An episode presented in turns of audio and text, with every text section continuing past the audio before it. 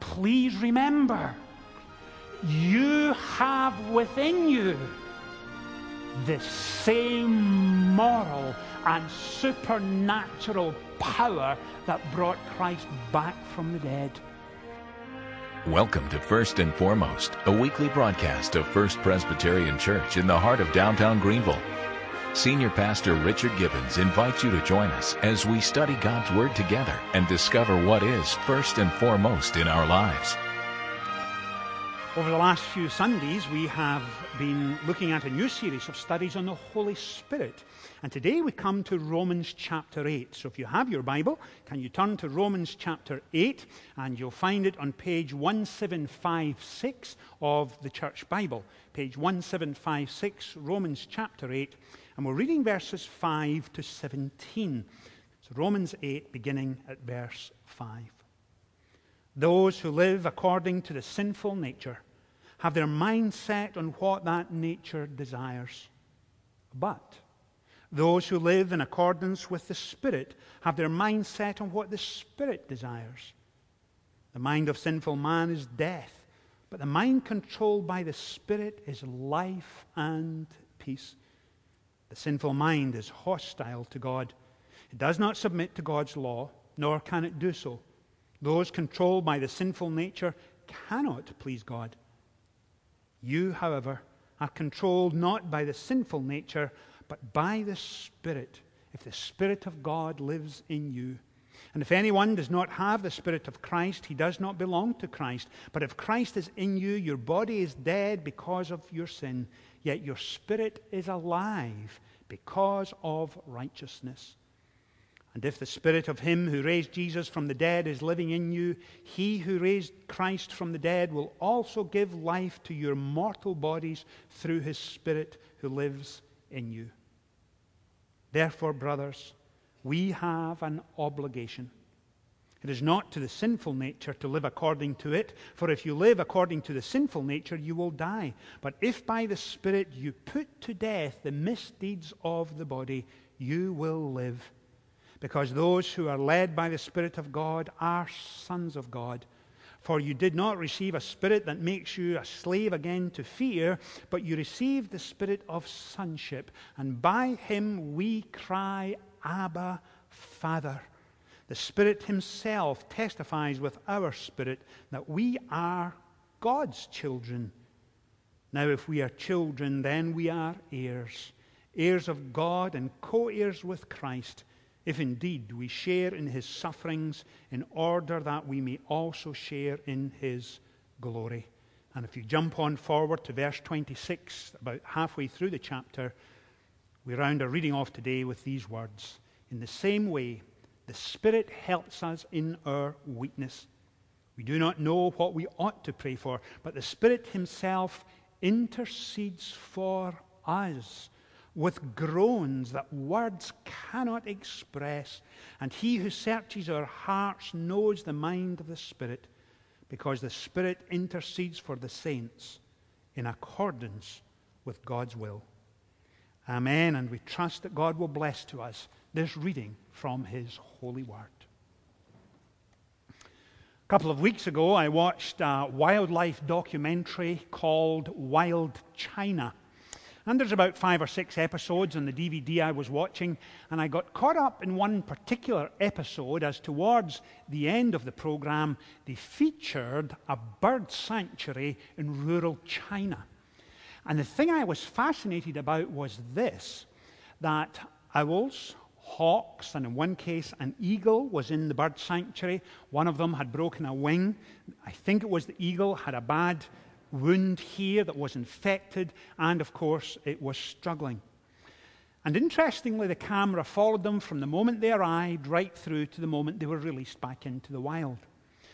And when they first arrived, the staff would make to go for the bird to examine it, and the bird, some of them would hiss Others would put their claws out. Some would call, but they were protesting robustly that anyone was near them. And they had no idea that the staff were there to help them. And I thought that was an interesting comment that they were pushing back against the very person who wanted to help them. One of the other images that stuck in my mind was that some of the birds had laid eggs, and watching the young eggs hatch was spectacular. And you would see them in a feeding area where owls and eagles and hawks were going around pecking food from the ground like barnyard chickens. And I thought, these are birds of prey. They're meant to soar and uh, high in the sky, and they're supposed to glide in the wind. And here they are acting like chickens. And as the story developed, of course, you became very attached to the birds, you listened to the commentary, and it all finished with the staff taking them about 20 miles from the sanctuary, high up on the side of one of the mountains, taking off what looked like a stocking cap, and the bird would stick its head up shake its head. They would then put the bird on a rock. The bird would stretch for a minute or two. Then its head would go down, chest would come out, and it would fly. And wow, what a sight it was. And I remember distinctly holding my breath while all of this happened. Are they going to make it? And sure enough, the camera followed them as they glided in the warm air currents that were there. And it was spectacular to see. And the narrator said something along the lines, I can't remember the exact wording, but in essence, he said this They were now doing what they were designed for. And in Romans chapter 8, when we come to look at the Holy Spirit in the life of his children, Romans 8, in spectacular fashion, lays out for us what God has designed us for. Now, if you've been with us over the last few weeks, you will know our first Sunday together, we looked at Pentecost, that extraordinary historic day when, for the first time in all of history, the Spirit of God Himself comes upon individual men and women and dwells within their heart for the first time in all of history. In the Old Testament, you will find the Holy Spirit anointing kings or leaders of ancient Israel for a particular season or a task that lay before them. But at Pentecost, all of that changed when the Spirit of God came to live within the life of the individual Christian. And Paul, in recognizing exactly what happened there, in chapter 7 and elsewhere in chapter 8, he reminds us of this. And we've seen this already, but it's worth highlighting again this morning that the Spirit of God is not interested in a dry, sterile, academic life. In fact, it's the very opposite. He is interested in leading and guiding and directing in the everyday messiness and challenge that comes our way. And please hear this, and you're going to hear me say it over the next few Sundays, and I've said it in the past, but you have to get this principle, or excuse me, one of the cardinal principles of biblical faith, and it's this that the same moral and supernatural power that raised Christ from the dead lives in you and I through the power of his indwelling spirit. And that's what Paul has been saying in Romans chapter 7 and the first few verses of Romans chapter 8. And we come in halfway through chapter 8 at verse 5, and he writes this Those who live according to the sinful nature have their minds set on what that nature desires. And then Romans, excuse me, then the other half of the verse shows you the contrary side. But those who live in accordance with the Spirit have their mind set on what the Spirit desires. I think most of us have walked the Christian road long enough to understand this that each moment of every day there is within the life of the Christian a conflict going on. And it happens for this reason. When an individual comes to Christ and the Holy Spirit dwells within them, they are changed forever. They come under new management. And Paul talks about the old man or the old woman. The way we once used to be is no longer true because we are a new creation in Christ. But there is a conflict going on within us because not only are we now a new person in Christ, but those old habits and sinful ways take a long time to die, and they are constantly enticing, constantly attracting, constantly deceiving, constantly pulling us back to the old lifestyle. And that's why Paul says, Those who give in and live according to that sinful nature have their mind set on what that nature desires. And Paul says that's the person you once were. You don't have to go back there. I fully realize Paul is saying that sin is enticing and it's attractive and it brings deception with it. And it tells you actually it's not that bad and that everyone's doing it and it's no big deal. And you really ought to, if he's ever going to be your neighbor, you have to sort him and tell him what is right. The mind is set on the old sinful nature that is so attractive, so deceptive, so enticing. And the Apostle Paul says, Please be careful. If you are ever to nourish your relationship with the Holy Spirit, if you are ever to go deeper in your faith, if you're ever to be sensitive to who He is and the life He has called you to, you cannot have your mind set on the sinful nature. And the passage changes, or the verse changes rather, at this pivotal point in verse 5. He says, But, but those who live in accordance with the Spirit have their mind set on what the Spirit desires. Their mind set on what the Spirit desires. So, how do you move from the pull and the intensity and the feelings and the passions of the old nature to then move in a Godward direction? And it begins this way Father, all my Christian life, or let me rephrase that, that is an exaggeration. There are moments in my Christian walk with you that I am drawn back to that old nature, that it is enticing, that it is appealing. And Father, when I try to resist in my own strength, it always, always, always ends up a disaster. Father, I need your strength. I need your enabling. I need the sustaining of your grace. I need you at the very center of my life. Allow me, please, to have my mind set on what the Spirit desires, not the old sinful nature. That's what Paul is saying. And he's saying if you are ever to nourish and nurture and cultivate a walk with the Spirit of God, it begins right there by resisting. And please remember, you have within you the same moral and supernatural power that brought Christ back from the dead. And it's almost as if Paul is saying to the Christians in Rome, Why are you messing with that stuff? Leave it alone. Turn away, move on, become the men and women that God designed you to be. Two, as we hear from Isaiah 40, soar on wings like eagles, run and not grow weary, walk and not fall down. That's what's going on here.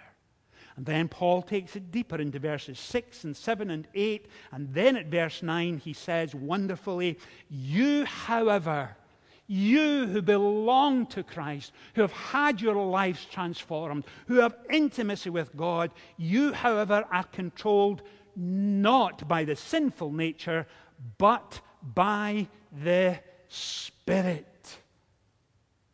And how does that begin?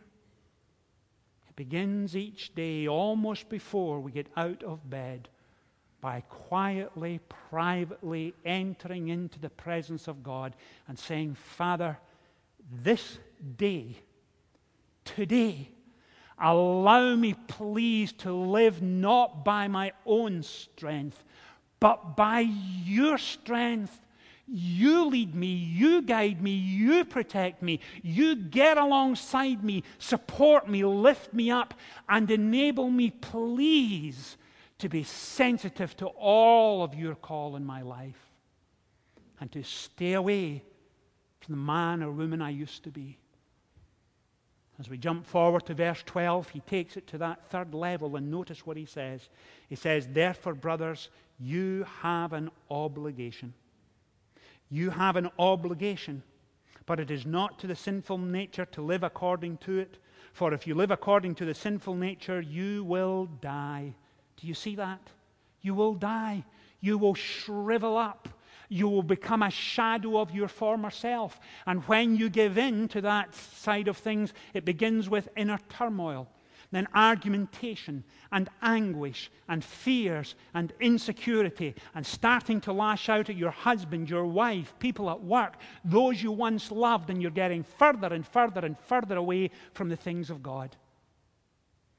But you have an obligation to stay away from it, not in your own strength, but by the power that He brings and He gives. Focus on Him. Have your mind set not on the old sinful nature, but on the Holy Spirit at work in you.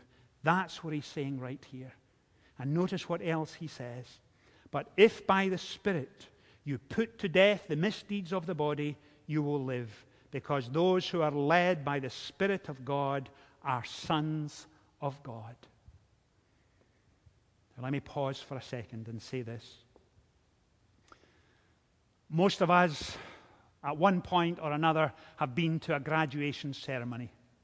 And it is particularly thrilling for parents and grandparents because, in the midst of everyone who's in that auditorium, all the pomp and circumstance, all of the parents and grandparents, all of the music and the staff, and everyone's gathered for this spectacular moment of great celebration and anticipation.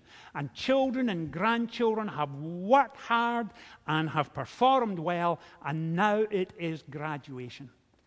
And when you stand as the graduates come into the room, Parents and grandparents are all doing the same thing. All of the students are dressed the same in academic gowns. They will have on graduation hats, the mortarboard, and they will come in. And as they move forward, this mass of humanity all moves forward together at the one time. And as you look around the auditorium, what do you hear from parents and grandparents? I see them. Yes, there they are. No, no, no, not him. The one in front. Yeah, got him. Oh, yeah, I see him now.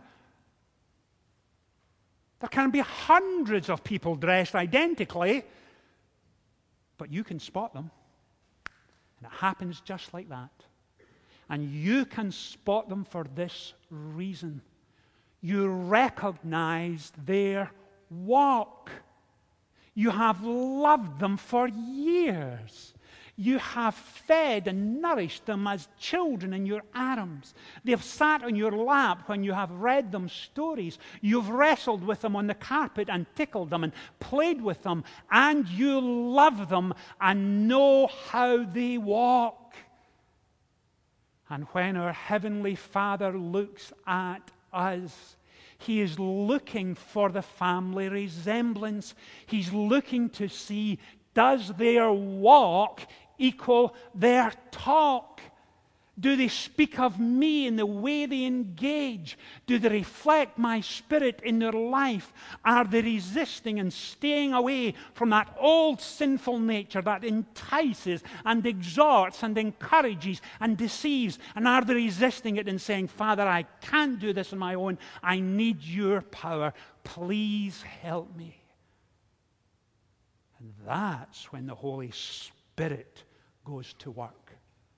And He will come alongside and strengthen and encourage and enable and sustain. When you step in His direction, He's going to start pulling you forward. And please hear this the old sinful nature leaves us utterly miserable because we know how it should be and we know how we should be walking. Now, folks, please hear this, just in case you come away with the wrong impression. The teaching of Romans chapter 8 does not teach that we will never face a challenge or a difficulty. It doesn't tell us that there won't be moments when we have our back up against the wall and we are struggling and we do not know what to do and we do not know where to go and we do not know how to respond. But what Romans 8 teaches us is this you don't do it in your own strength, you bring it to Him. You are submissive to Him. You surrender your life to Him and you start walking in the power that He gives you and walk in His direction and focus your mind not on the sinful nature but on the Spirit of God. That's what it teaches. And finally, please notice the passage we read just towards the end, verse 26. In the same way, the Spirit helps us in our weakness. We do not know what we ought to pray for, but the Spirit Himself intercedes for us with groans that words cannot express. And He who searches our hearts knows the mind of the Spirit. And that's a reference to God the Father, because the Spirit intercedes for the saints in accordance with God's will. And please understand when your heart is breaking and you are so hurt and so wounded, you end up like an eagle in the bird sanctuary, refusing and pushing against the very one who has come to help, the very one who's going to take away the infection, the very one who's going to bring wholeness and renewal. And the Holy Spirit groans for you when you're there. He intercedes with groans that words cannot express. It's almost as if he is saying, Oh, Father, intervene for them, help them, strengthen them. Oh, God, please. That's the groaning of the Holy Spirit. You're not abandoned, not on your own, but in fact, He is there with you. Allow me to close with an illustration. I deliberately skipped over it earlier, but please notice as we go back a little in the passage, verse 15. For you did not receive a spirit that makes you a slave again to fear, but you received the spirit of sonship. Some years ago, a young couple came to see me, and I knew why they were coming. Well, I guessed. They were in their early 30s and I had noticed a particular change in her, and they wanted to get married. The groom, I didn't know that well, and they came in and she introduced them to me. We sat down, and I asked them the same question that I ask each couple. I say, Well, tell me a little about yourself. Where did you go to college? Where did you meet? Where do you live? What do you do for a living? And then, inevitably, after 20 minutes or so, I will say to them, Why do you want to get married? And there will be a variety of answers. And those answers are sometimes, he is my best friend, sometimes she fulfills me, we have lots of things in common. And then when I don't get the right answer, I insist and I say to them this Do you love each other? They say, Oh, yeah, yeah, yeah, yeah, yeah. I said, But you didn't say that. And for this couple, Conversation was about halfway through, and I did say, Why do you want to get married? And they did give the right answer, said, We love each other. And he said, I can't imagine another day without her.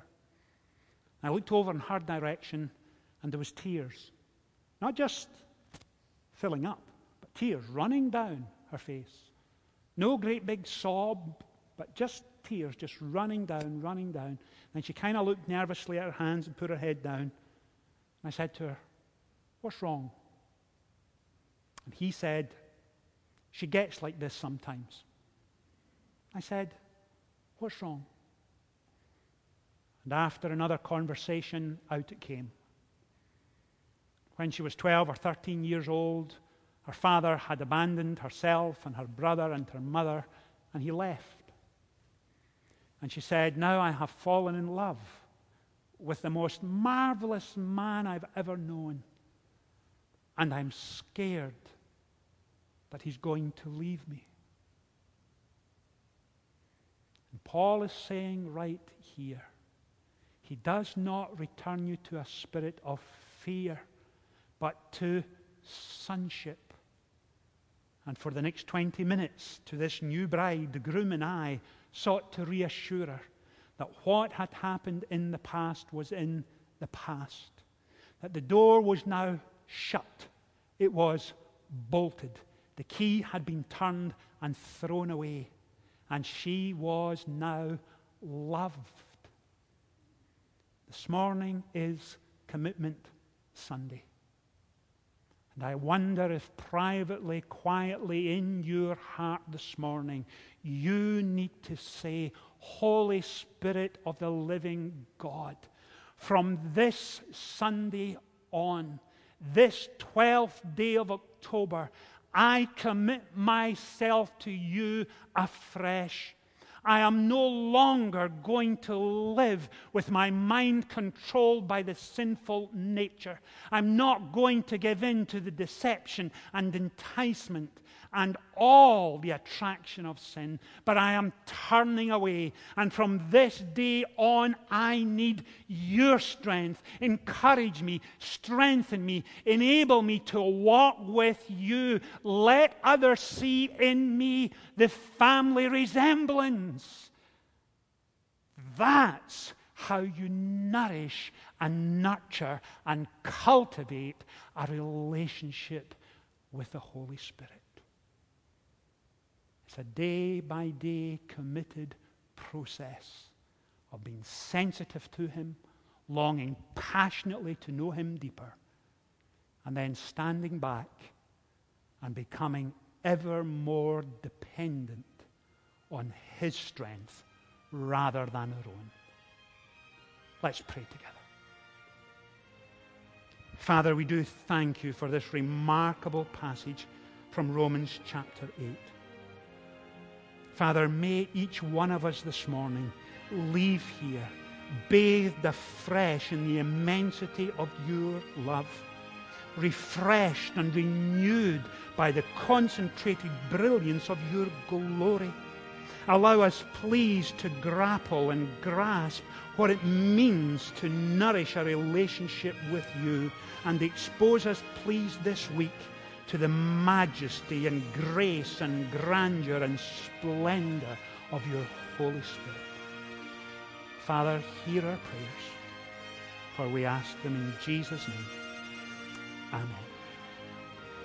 Due to program changes on Fox, First and Foremost will be airing early on Sunday, October 26th. Join us at 7:30 a.m. as we continue to study the Holy Spirit. We will return to our regular schedule the following week.